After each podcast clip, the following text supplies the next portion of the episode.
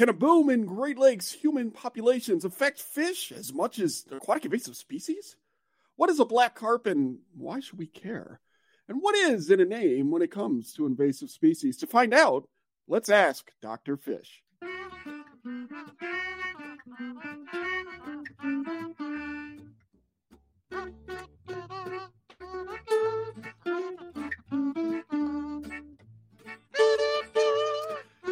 That's right. It is uh, Ask Dr. Fish, episode 6, June 19th, 2023. My name is Stuart Carlton, and I work with Illinois Indiana Sea Grant, but I am not a Dr. Fish. Uh, but I'm fortunate today to be joined by multiple Doctors Fish. First, we have Katie O'Reilly, aquatic invasive species specialist at Illinois Indiana Sea Grant. Katie, how's the fish fishing? The fish are the fish are fishing. It is a beautiful day here in central Illinois. Uh, we have a second. dot. one Dr. Fish is good. Two Dr. Fish are gooder. Uh, so we have Titus Seilheimer joining us from a boat. He's from on a, a boat. boat. It's Titus. Titus, where are you? I am on the uh, lovely uh, waters of Lower Green Bay in Lake Michigan. The waters of Lower Green Bay. Amazing. Look at that. Last but not least, this is not a Dr. Fish and not as exciting because she's not on a boat, but it's Carolyn Foley. Carolyn, my friend. I guess you should have come earlier. We should have had the big finish with Titus there. Um, but no, I'm happy to follow a boat because we can just watch where Titus is the entire time. Yeah. So, Oh. all right. Titus might be coming in and out. Yeah, we'll do the best we can. really go in quick with those questions.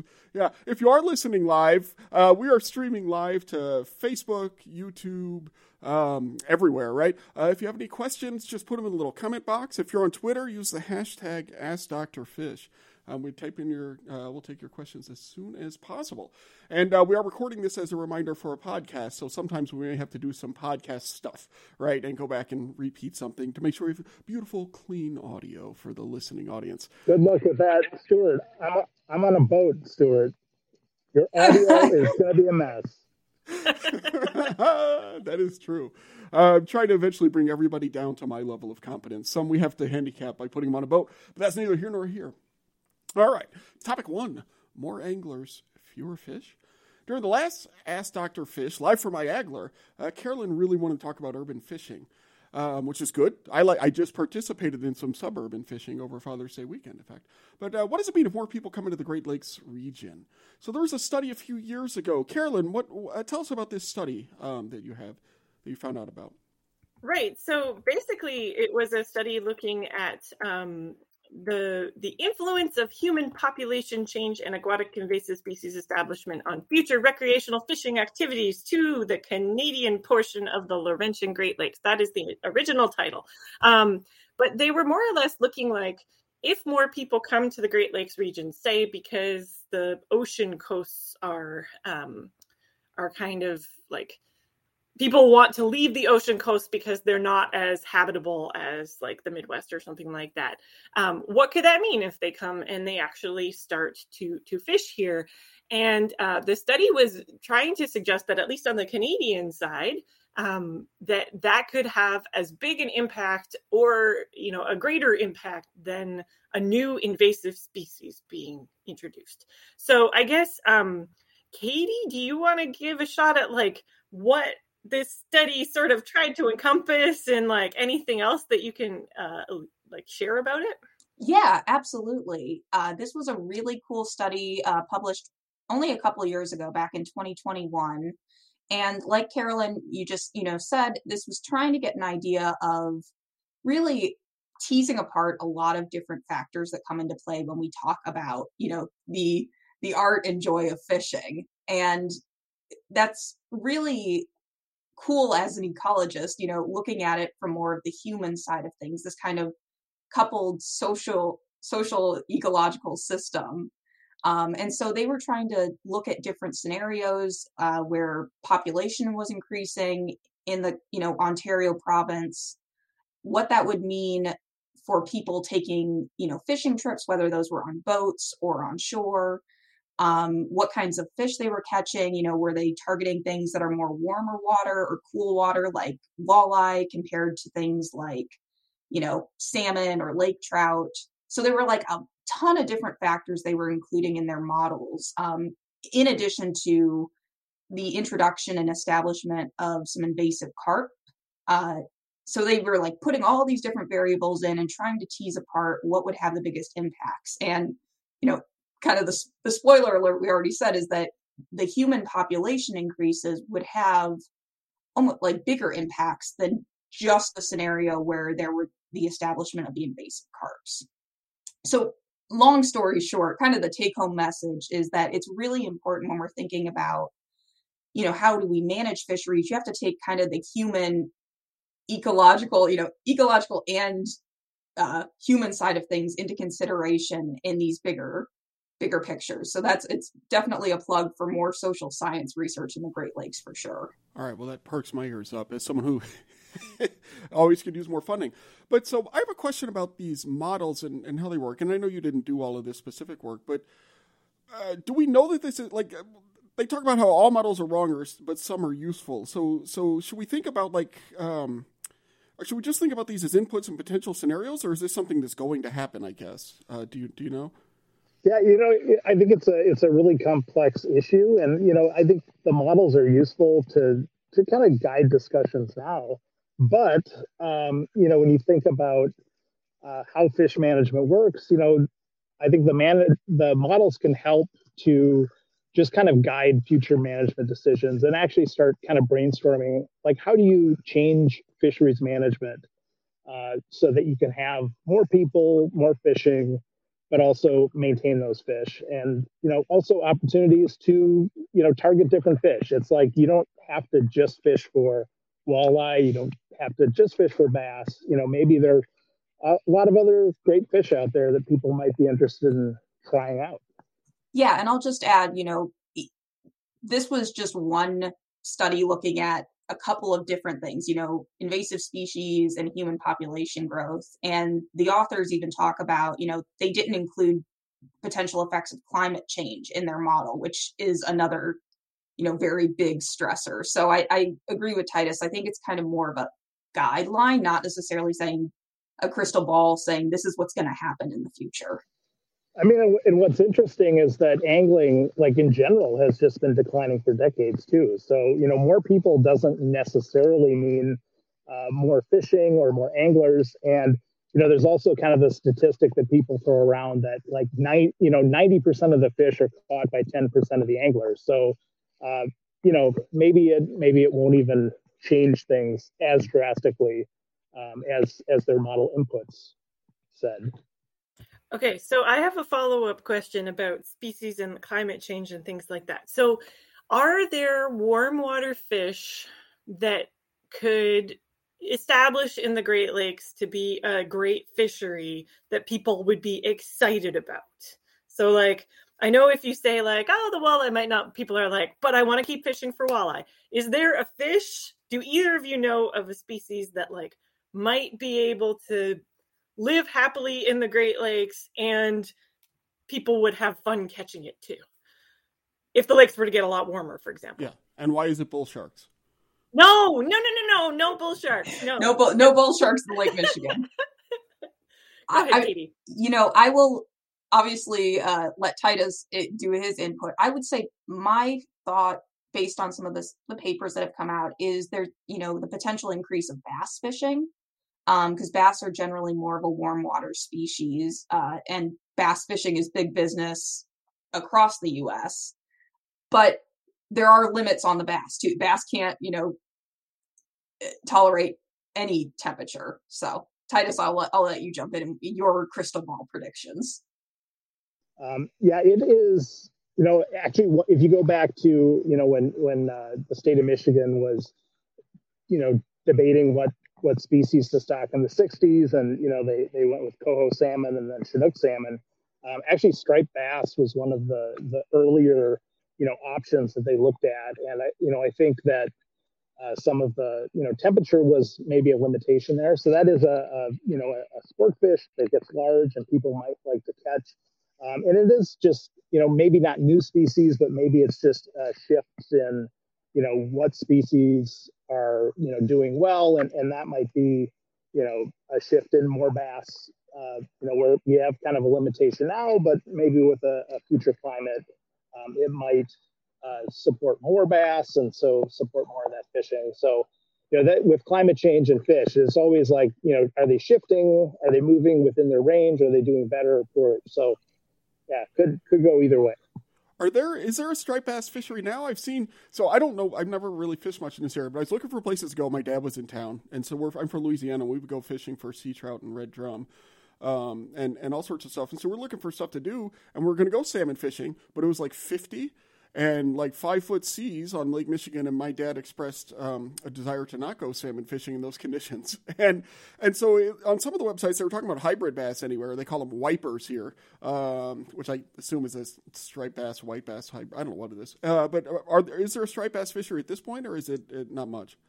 Not much. I mean, some of the wipers, which are you're correct, white and, and striped bass um, are stocked in like reservoirs um, around kind of the Great Lakes region, but it's not a major fishery, at least in the grand scheme of the Great Lakes Basin. In other places across like the US and more like Kansas, Midwest, Plains area, you're going to see, but not so much right now in the Great Lakes. But as Titus said, that there's always the possibility that that could change with a changing climate, changing interests of, of angling populations.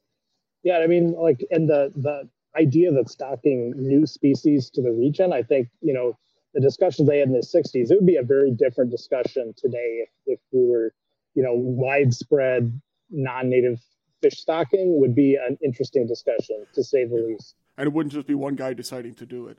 Uh, okay, we danced around this topic in the previous discussion, um, but let's talk about another invasive carp, invasive black. Now, carp. hold on, hold uh, on. Now, before we talk about invasive carp in general, we have to show uh, one of the classic invasive carp videos. Tammy, if you could put that up, please. Oh yes. And so, for those of you listening, missing the video, we'll link to it in the show notes. But it's uh, some dudes being towed behind a boat with weaponry. a lot of homemade weaponry. I think that's a sword, that's a trident, uh, and they're trying to uh, uh attack the jumping carp, which we cannot recommend. Ooh, we got one. Uh, you, I, we cannot recommend you do this, but if you were to do it, we can recommend you sending us video, and we will absolutely play it. What uh, what could what could go wrong here, Stuart? I don't I don't see any problem with that. Oh, slow I, motion with the sword! He whacked its head off. Oh my goodness.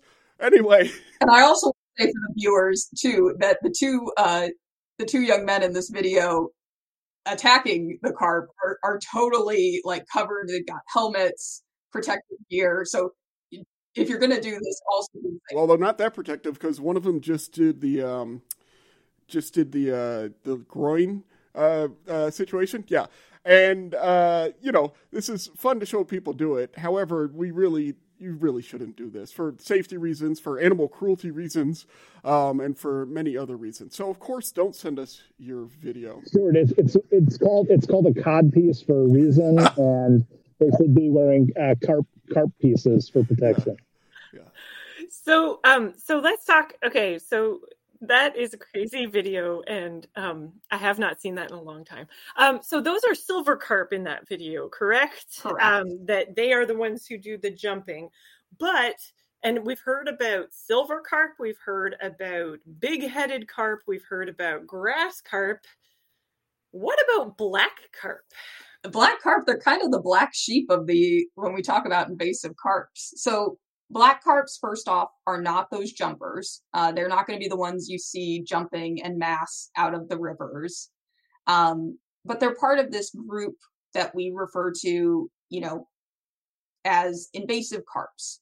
Uh, you may have heard of them referred to in the past as asian carps um, but it's really these four species as you said the grass big head, silver, and black. And the black, you know, despite being kind of the black sheep, like I said, they're they were introduced around the same time as these other species, uh, mostly in like the 1960s, 1970s. Uh, they're really, really good at uh, eating mussels and snails. And they were brought over uh, from East Asia, where they're native, to some of the aquaculture ponds in the southeast US to help control nuisance snail populations in like these uh, basically fish ponds. But you know, there's always always the but with invasive species. Uh, when the Mississippi River flooded, as it tends to do, some of the black carp from these ponds escaped, got into the Mississippi River, and now they are established and uh, kind of making their way up the Mississippi River. First of all, now they're showing more video of the carp jumping. I know. It's, now it's we're watching legit, more jumping. So these aren't carp, the black yeah. carp, but it's actually legitimately terrifying. Uh, oh yeah. I cannot imagine what it would be like to be in a boat and, and all of that starts happening. So I have a question. Thinking about this and thinking about how we have a constructed ecosystem essentially in the Great Lakes, right? At this point, um, we stock non-native species and whatever. But one of the big problems is invasive mussels. So if these eat snails, which grow, you know, which grow their own shells rather than trading them out, as we all know, but and they eat mussels and things like that, why why don't we just let them into the lake so they can eat the invasive mussels? Kind of a old lady who swallowed a fly situation on the surface, you know, that is kind of your initial thought. I think that, you know, it could be interesting and, and maybe it wouldn't be bad. But I think, you know, from a freshwater mussel perspective, uh, freshwater mussels, which are already stressed and, and fairly rare throughout the Great Lakes, a lot of them are threatened and endangered. Uh, they would probably end up being the first fish because they're actually bigger bites and, and tastier food. So, um, you know, it, maybe they could eat the the invasive quagga mussels, but what if they also eat all the native uh, mussels as well, which would not be good. Yeah, and that's especially not good because a lot of our native mussels in both the Great Lakes and the Mississippi River Basin are really in dire straits already. So, like, this would just be, you know, another stressor that they don't need right now. So, how far up the Mississippi have they been found? So, that's actually a really good question. Um, and it's tough because they're they're actually shockingly hard to sample. Um, unlike the silver carp, which are just like obviously you know they're there because they're jumping out of the water in these masks. The black carp are a little bit more secretive, um, and so they've actually had, uh, you know, they've had some trouble knowing exactly how far upstream they are. They they've been found in Illinois in the Illinois River, um, but it's almost like you know they've had to a, a, lot of scientists have relied on commercial fishermen to help us understand like where they're catching them um it's just it's for some reason it's tough to catch these guys. Yeah it, and it's also a challenge because although grass carp you know when you see a picture of an ideal black carp and an ideal grass carp they look different. They can look very similar in the field um, and be fairly hard to uh, you know to tell apart. And you almost need to you know do a genetic test to confirm that you're looking at a black carp. So you know that's an, an additional complication. Are the genetics close enough or far enough apart? I guess that you could use something like eDNA, environmental DNA. Uh, for those listening, I'm not an environmental DNA expert, but essentially you can look for little bits of DNA in the water um, that the fish or whatever might leave and kind of detect it after the fact. And there's questions about how accurate that is. Um, but do you know if that's something they might be able to use here? I think it's a possibility. Um, you know, I think there's also, they're doing, a lot of folks are doing work to try and figure out how eDNA moves in ecosystems, which can be a challenge in some of these bigger flowing river systems because you don't know exactly where upstream necessarily that eDNA was coming from. So it's I think it, it's going to require both, you know, some research into the technology of eDNA coupled with some of this more traditional sampling and and having eyes on the ground in the, the form of these commercial fishermen. Or put like a bunch of like cameras along the bottom or something like that. tons of tons of GoPros. Yeah, exactly. We need them on the buoys. We need, little we need buoys. Buoy GoPros. Cool. Okay, so I have um, one more question because um, we've had some conversations over the past year about names, and even Katie earlier, you said you know you may have heard these referred to as Asian carps, but they're invasive carps. That's how we refer to them now. If you're in Illinois, there's a whole branding scheme um, called COPI. Yeah, and so um, can we talk a little bit about um, like why does invasive species terminology matter? Yeah, no, that's a really good question because, you know, when we're thinking about how we communicate about invasive species, we want to make sure we're being as accurate as possible. And so the shift from, like I said earlier, Asian carp to invasive carps, and actually a lot of folks now are more just referring to each species individually, it just kind of in this, it's important in the uh, in the vein of accuracy because these species all have different life histories. The silver carp and bighead carp eat a ton of plankton, so they're going to have different impacts than, say, like the grass carp, which eats aquatic vegetation, and the black carp, which eats mollusks. So they all have different life histories. And if we want to be accurate when we're talking about the potential impacts, we want to make sure that we're not sort of just kind of lumping them all together. Um, but when we think about, you know, in general, how we're referring to invasive species, we really want to make sure that we're using language that is not going to turn people off, um, whether that's some language around invasive species has historically been xenophobic or used kind of needlessly aggressive metaphors that refer to war. Um, and there's a lot of people, uh, you know, such as L. Lauer with Michigan Sea Grant, Sam Chan with Oregon Sea Grant, who are really, you know, doing a lot of really cool work to better understand like what are the impacts of the way we talk about invasive species on getting people to understand the you know the impacts that these species might have as well as how we prevent them. So i think there's a lot of work that's being done uh, because we want to make sure that we are including everybody in these conversations because invasive species are such a threat to aquatic ecosystems Cool. And I've listened to some of the discussions, and they were people were also saying that it's it's more helpful to call it by something that helps people identify it. Um, Definitely. So that that's also kind of a cool aspect. Well, especially because they are different, right? Thinking about the black carp versus the silver and the and the big head or whatever, it's like uh, we can use more precision in our language, and if you can do that without you know, and and reduce the risk of uh, saying something that is either offensive or challenging to someone, seems like a pretty good call, right? Yeah, I mean, again, we really are just trying to make sure that we're clear when we're communicating, that we are making like making it accessible to everyone because we need all hands on deck when it comes to preventing and managing invasive species. I mean, and if we throw in, you know, like, uh, I mean, common names are very, you know, they're not that set in stone. I mean, you look at a, a species like a bowfin, and there's like 20 different common names, you know, regional names and, uh, you know, so we have these accepted names. And I think, yeah, being, being precise and, and not labeling species on their, their region of origin, um, you know, and thinking about, you know, kind of indigenous uh, views on invasive species too. Even the term invasive species um, is is fairly negative, and you know, the, the those species are not here on their own. You know, we brought them here, so you know, maybe we need to uh, kind of think about them differently and give them a little more respect and still help them to not uh, not, not impact our ecosystems too much. Interesting to compare that thought, which I think is a good one, to uh, us all cracking up two minutes ago at a video of people murdering carp, and so we're large; we can contain multitudes. Uh, I think that's excellent. Now it is our favorite uh, uh, question to ask this is an evergreen topic, and that is uh, fish spawning. Uh, this can happen literally any time of year. Titus, what is spawning right now, and do you have video of it?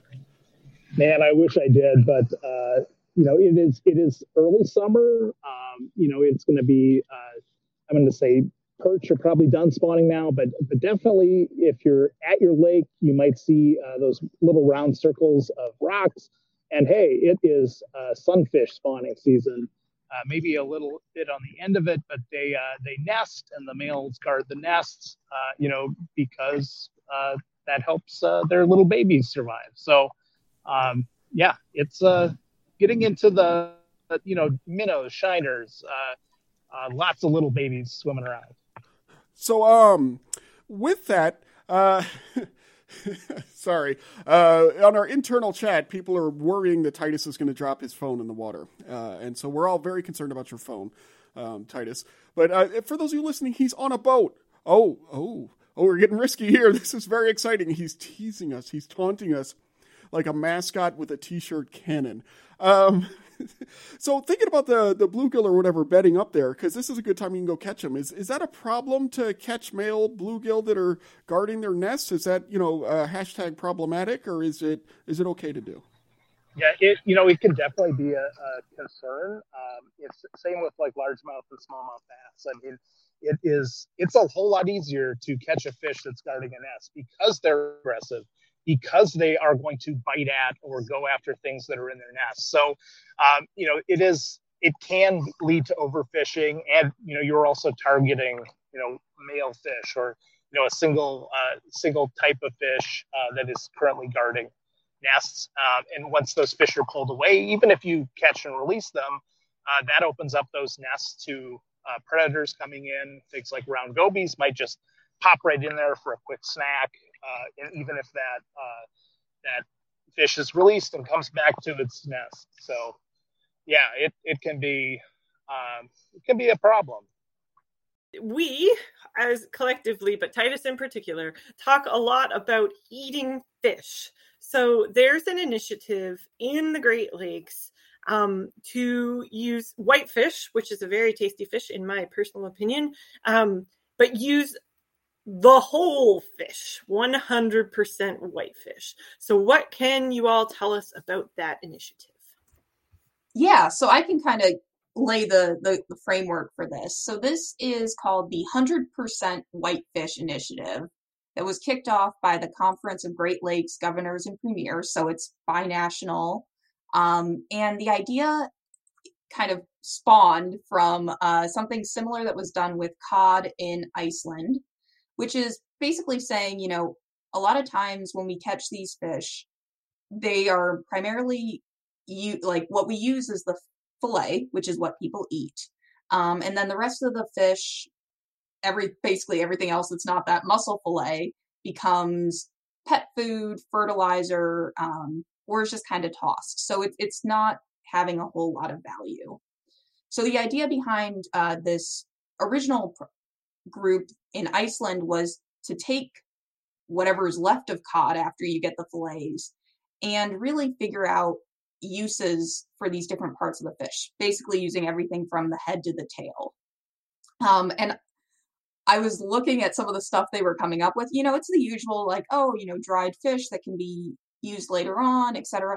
One thing that really got me was using uh, fish collagen, which is kind of like, you know, muscle cartilage. You know, basically just like protein um, that was being used in like a drink. Um, and someone said it was like it tasted like Lacroix, and I want to know what kind of Lacroix these people are drinking because I'm not I'm not sure I've seen like hint of hint of cod Lacroix at my my local grocery store, but apparently that's a thing in Iceland. So I, I think that probably tastes better than actual Lacroix, but that's it may. You know, my my preference of of sparkling waters. Oh, okay. Well, that'll be a different podcast. We'll rank those one time. But uh, so that idea of using the whole thing from like the tongue to the spice, as it were, is is really uh, a good, or it's good in terms of um, trying to be more efficient. Is that something that, that we could do with like carp here? I don't know. So we've had the carp; they're bony, but you can make a dip out of them. Or if you're our director, Tomas Höök, you can make you can call it a mousse, which just sounds disgusting. Um, and and but are there other and and they're doing cat food and that sort of stuff? Is is that a movement you're seeing elsewhere? is that just something that's kind of uh, unique to that situation?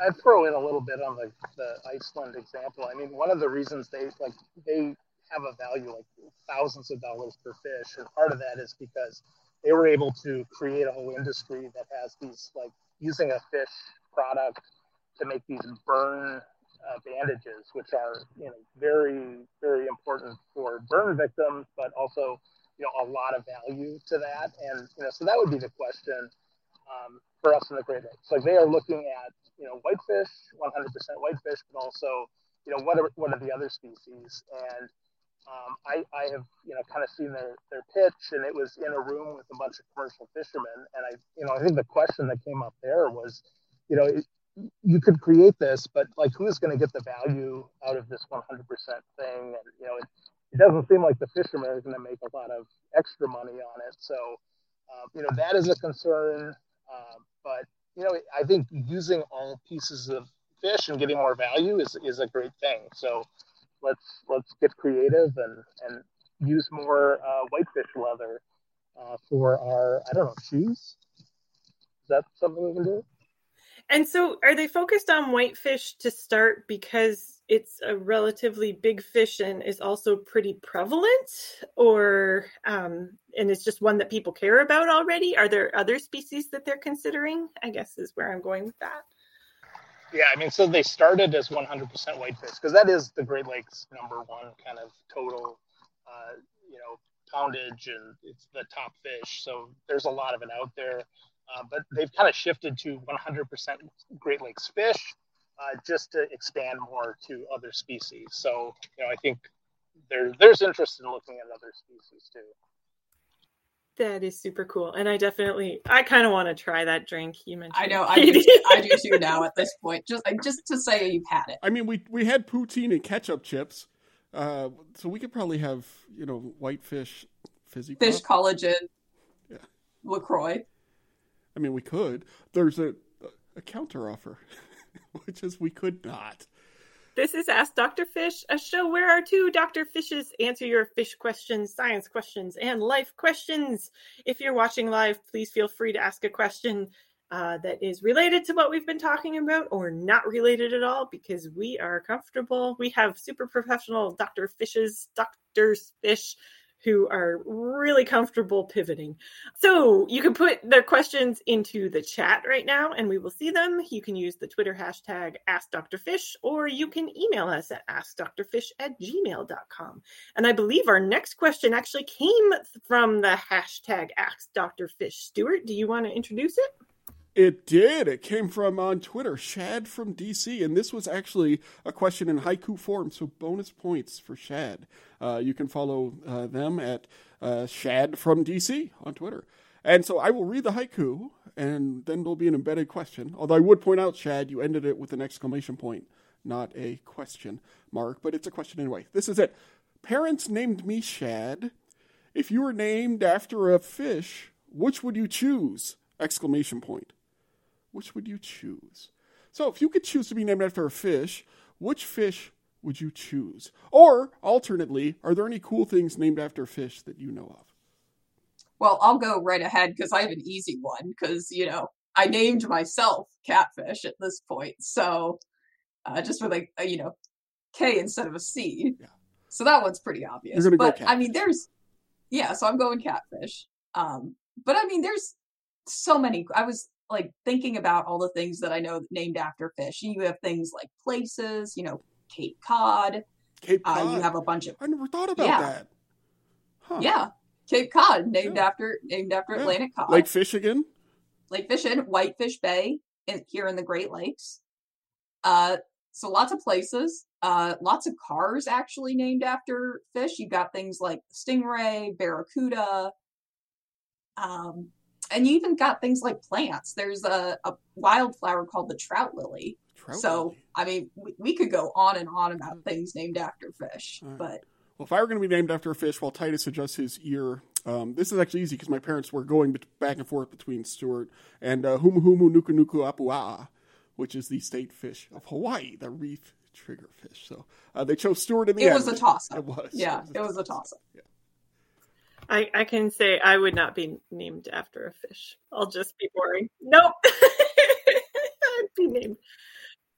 Is is my sound okay? Can You're still great, man. It actually way? is amazing Yep, what technology can yeah. do. You're on a boat, Titus. We should reiterate that you're on a boat in the middle of the Fox River, um, not named after a fish, named after a mammal. And uh, uh, yeah, you're you're going to tell us if you could be named after a fish. Yeah. So my answer, what, what would I? I think Esox would be a good uh, a good name. That's the genus for uh, you know pike and, and muskellunge. But I have always advocated, you know, people having daughters. I think Percina, which is the genus of the log perch, uh, is is a great name. And hey, name someone after it. It's a great name. It's it's a very pretty name. Yeah. Okay. So, since we do not have any questions from the audience, and thank you, Shad, for thank you, Shad, for sharing that um, question and uh, subsequent discussion. Um, so, since we don't have any questions, I'm going to bring up PFAS and PFOS and all of that. So, these are in the news all the time. Um, this is a contaminant of emerging concern, which means it's been around for a long time, but people are starting to be worried about the potential health effects. There's a lot in the news about PFAS and PFOAs in fish. And I have um, published on June 15th, 2023, a story from Connecticut um, where they have put up some warnings about um, eating fish in particular locations. And my understanding is that with PFAS and PFOAs, it's really like their contaminant load is really location based more than like a particular species or things like that. Um, so this is the story that we have up right now from Connecticut, um, where they're talking about warnings from eating fish from 11 bodies of water. I'm wondering um, what you all know about eating PFAS, eating fish from other locations that may or may not be contaminated with PFAS or PFOS. Yeah, so I'll I'll kind of jump in here. You know, there's still a lot we really don't know about.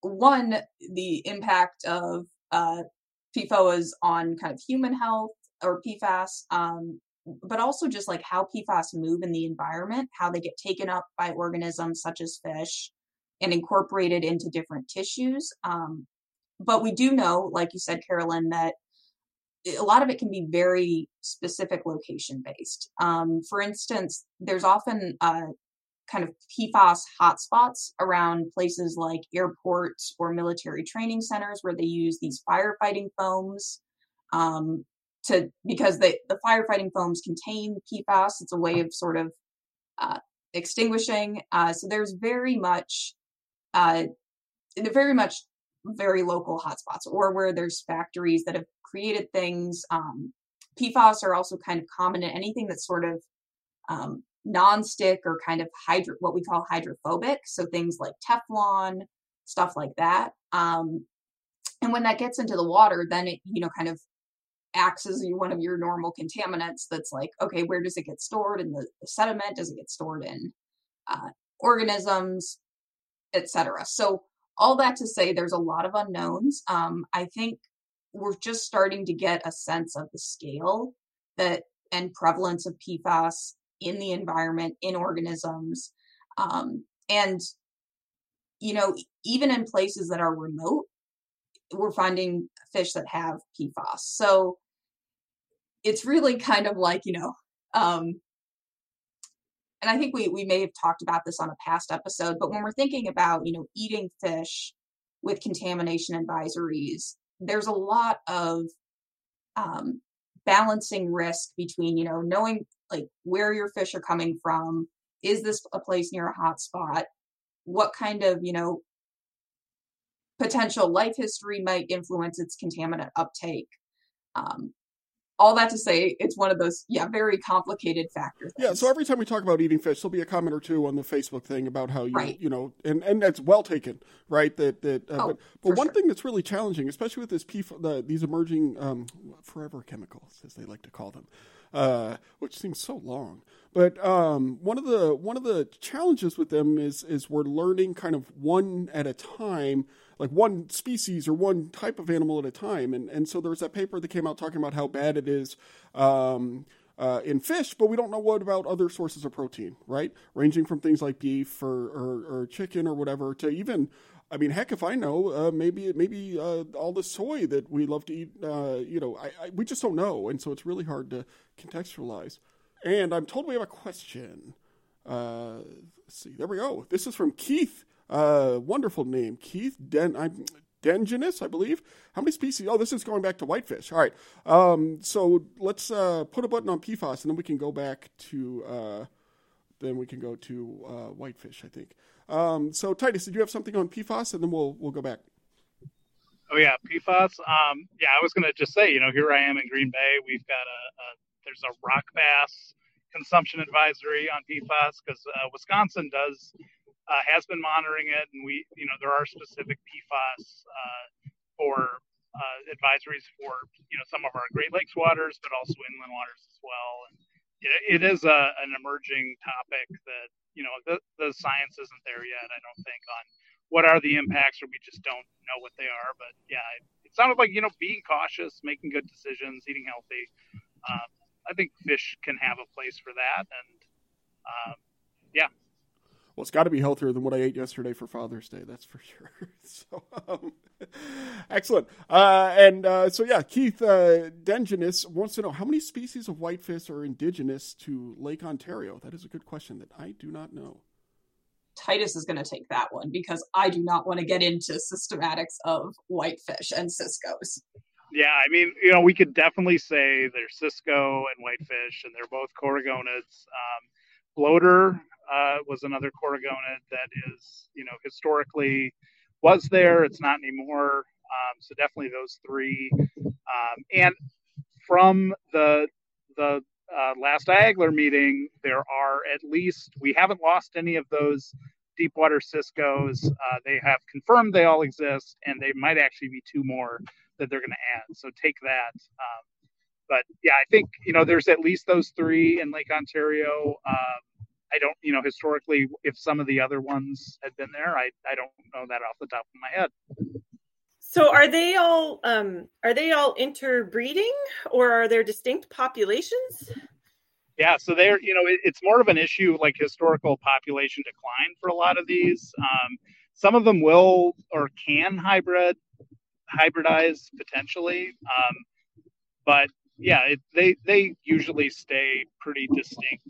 Um, species wise. And, you know, our kind of interesting Cisco whitefish situation in the Great Lakes is really uh, because of the, you know, the, the historical declines. There's been, you know, loss of some species in some of the lakes. Uh, because of you know pollution and overfishing and, and all these changes that happened in the, the 20th century, um, and and now you know we're more of a, a, a restoration uh, mindset for a lot of the lakes, like Lake Michigan and Lake Huron, Lake Ontario as well. Uh, I mean, talking about Cisco, uh, there's that that classic Lake Erie Cisco picture of you know there used to be the biggest fishery for Cisco in the world in Lake Erie, and now they basically don't have any. So uh, you know it, it, takes a long time for these things to recover and, and get back to where they're at. Cool. Did you have anything you wanted to add, Katie? No, I just I my joke about not wanting to talk about uh, whitefish is because there are.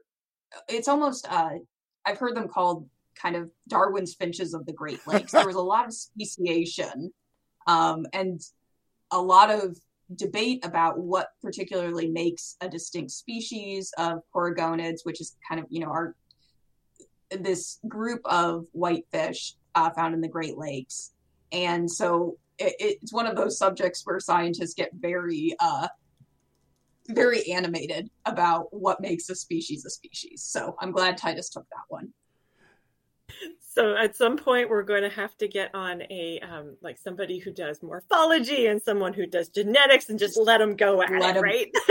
I came from that world. I came from that my master's degree. I, I, I worked on fish phylogenetics, and uh, I'm reminded of Sayre's law uh, in any dispute, the intensity of feeling is inversely proportional to the value of the issues at stake. That's all I have to say about that. Keith De, uh, DeGenis also asked about blue pike. Is it officially, first of all, what is it? That's my question. Second of all, is it officially extinct in uh, Lake Ontario? So, speaking of what is a species and what's not, uh, blue pike is actually now considered to be a subspecies or a color morph of walleye. So this is where we get into common names being a little bit confusing. Um, and so there's this idea that blue pike, which were just essentially look like walleye, but with a bluish, silverish color, um, used to be pretty common in Lake Erie, uh, Lake Ontario. To my knowledge, I I don't know if they're well, they're not really considered extinct because it's a color morph of walleye, um, not like a, an entire species. So, like extinction but, would be the wrong term, even if they were gone. Is that kind of what you mean? Yeah, okay. I mean, if we're getting into kind of the the technical, you know, terminology of it all. Interesting. So, officially extinct would require them to officially exist as a species, I suppose. Okay. Haha. That's one way to solve the extinction problem, right? Is just to find everything as one one species. Fantastic. Everything's one species. One love. Carolyn, do you want to uh, tr- transition us into the next uh, phase of our show? Yeah, I was trying to find a cool picture of blue pike I don't know these blue pike. I mean walleye are so cool themselves and yeah so all right so the first thing I want to say is that we did have a comment come in during the naming um that uh my name is Amun Preet, but I changed it to Amun Priel. That's lovely. That's wonderful. That's fantastic. Thank you, Amun. Um, okay, so now um, if you've not joined us before, so um, we do do these every other month. Um, and toward the end, we have our Doctor's Fish play a game. And then um, the winner gets to have a soapbox for, I forget how long, 60 seconds, No, 30 no. seconds? I can't remember. No. Um, but um, yeah, and so um, we're doing a slightly different game today. Um, and so, but I have to share This my is very screen in order to do it. So tell us the game. What's going to happen? Yeah, I'm. Uh, I gotcha. I gotcha. Um, so you're gonna see an image. It's pixelated. It's gonna turn into. It's gonna become depixelated, um, or more. Um, more refined. Anyway, I'm gonna get go down rasterizing and stuff like that. We don't need to talk about that right now. But the question is like basically you're racing. So um, there are three different gifs that you're gonna watch. Um, and whoever guesses first, two out of three wins. All right. So And if you have comments on Carolyn's first- pronunciation of GIF, please put those in the chat as well. Yes, yes, yes, yes. Okay. Oh, Titus, oh, he's Um, getting so- serious. Sunglasses are off. He's squinting in on the phone. sec. Oh, this is exciting. I, I don't need my polarized sunglasses for this. I'm, I'm ready. All right. So one sec. Let me just get it so that it is starting up again. And all right. So this is what you're seeing. Tell me what it Oh, it's a fish. It's a fish. Done. Here's my soapbox. I know what it is. I know what I'm gonna it is. say Johnny Darter.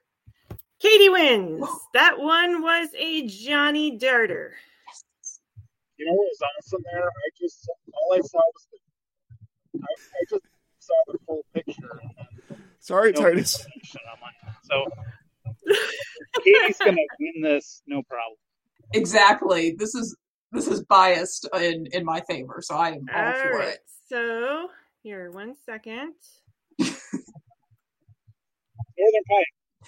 Johnny Darter. You are killing me, Smalls. Johnny Darter. Lovely. All right. Okay. Everybody ready for number two? Yeah, we already have a guess of Northern Pike. So is that right? No, it was Johnny Darter. No, It- the next one. He's already guessed for the next one, Carolyn.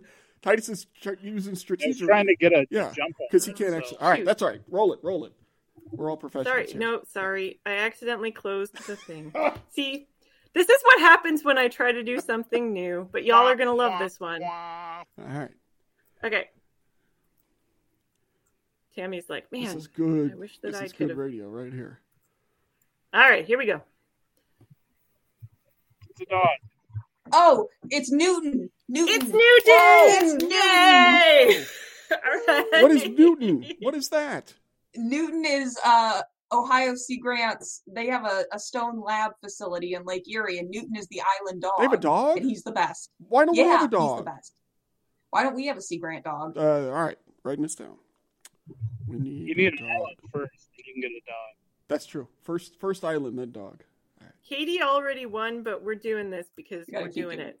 So, okay. The third GIF Number will be up in a Giphy. it is. All right, number three. Sturgeon. What now? He guessed sturgeon. I said sturgeon. I can't really see it. Yeah. No, it's, it's some kind of a salmonid. Okay. A trout, I was gonna say, Really? is it a bro- brook trout? Nope. No. green Brown trout. brown trout, Nope. purple trout. Nope. Well, to be fair, Oh, I like- only know the common name. Go ahead. Is it lake trout? Nope. No. Atlantic salmon. There you Steelhead. go! Yay! We're just going down the list. like which salmon So is it? it, imagine it on my phone. It is smaller than a postage stamp. So Oh. Well, you still got it. Only 17 guesses in, Titus. So, so well done. Nicely done. Nicely So Right. done. edit Oh, it, edit it to sound like I was right the first time, All right, and then Yeah, Quinn, great. if you could do that. and there's two percent. All right, Quinn. Actually, what you should do is versus leave this whole little spiel in, and then uh, we will all hear how corrupt Titus is. He's always winning. okay, so there we go. So we had Johnny Darter, Newton, the best boy on uh, Stone Lab, and a, an Atlantic salmon were the three GIF GIFs, whatever you want to call them. So, Katie, you are the official winner, and you get your soapbox, and Stuart can do the timing for however long it is. All right, thirty seconds. We should we should have like a Jeopardy esque theme song, but we don't. So, thirty seconds beginning now. So it is summer in the Great Lakes, and I hope you are getting a chance to go out and enjoy everything the region has to offer. Uh, you know, while you're out there on your boat, paddleboard, canoe, kayak, you're fishing, uh, just make sure that you know if you're taking your your stuff between different bodies of water that you clean, drain, and dry. Um, we don't want to potentially move any invasive species between between water bodies, and you know those guys can be little hitch- hitchhikers. So it's just really important that as you're having fun, as you're enjoying this beautiful summer we've been having, uh, that we we keep our streams, rivers, lakes, ponds, everything, uh, yeah, you know, free from any future invasive species uh, movements. So fantastic. Katie O'Reilly, aquatic invasive species specialist, Illinois Indiana Sea Grant. Twitter, follow her on Twitter at ask. Nope, not at ask anything. At Dr. Catfish. Don't ask me anything. That's catfish with a K. Thanks for coming on, Katie. Joining us from a boat, Titus Seilheimer, Dr. Titus, Dr. Katie O'Reilly too. From a boat, he's in the Fox River. Uh, Titus, anything fun coming up this month? Um, hey, I'm I'm out here on Green Bay all week. Isn't that great? That is great. Uh, yes. What, what, are you actually doing on Green Bay? Uh, surveying fish and uh, looking at wild rice and associations nice. with coastal wetlands. It'll be fun. Fantastic. Well, thank you so much, Titus. And let's acknowledge that we are recording this on Juneteenth. So happy Juneteenth, everybody. Happy Juneteenth. Happy Juneteenth, everybody. Thank you for that. Ask Dr. Fish is brought to you by the fine people at Illinois Indiana Sea Grant, Wisconsin Sea Grant, and Goby Dog Media. The show is produced and hosted by Stuart Carlton, Carolyn Foley, Dr. Fish, Katie O'Reilly, Dr. Fish, Titus Seilheimer. The live broadcast guru is Tammy Winsel, eh? And produced by our great pals at Great Lakes Now. Sorry, sorry. The podcast version of the show is edited by the awesome Quinn Rose, and we thank Quinn for everything. Thank you, Quinn. Drop out of graduate school. Uh, the podcast artwork is by Ethan Kocak. Go check out his portfolio, ethankocak.com. That's K O C A K. Uh, we should ask him his fish name. Probably be one that farts. If you have questions for Dr. Fish, send an email to askdrfish at gmail.com. Use the Twitter hashtag AskDrFish or call our hotline, our fish hotline. Nobody else has one of these. 765 496 4474, or if you care, IISG. Hey, everybody, thanks for listening. We'll see you live on YouTube, Facebook at 11 o'clock Eastern on the second Monday of every month. Every now and again, we'll be randomly live from some other place or at some other time, but that's the plan anyway. In between now and then, though, if you have fish questions, science questions, or life questions, just ask Dr. Fish.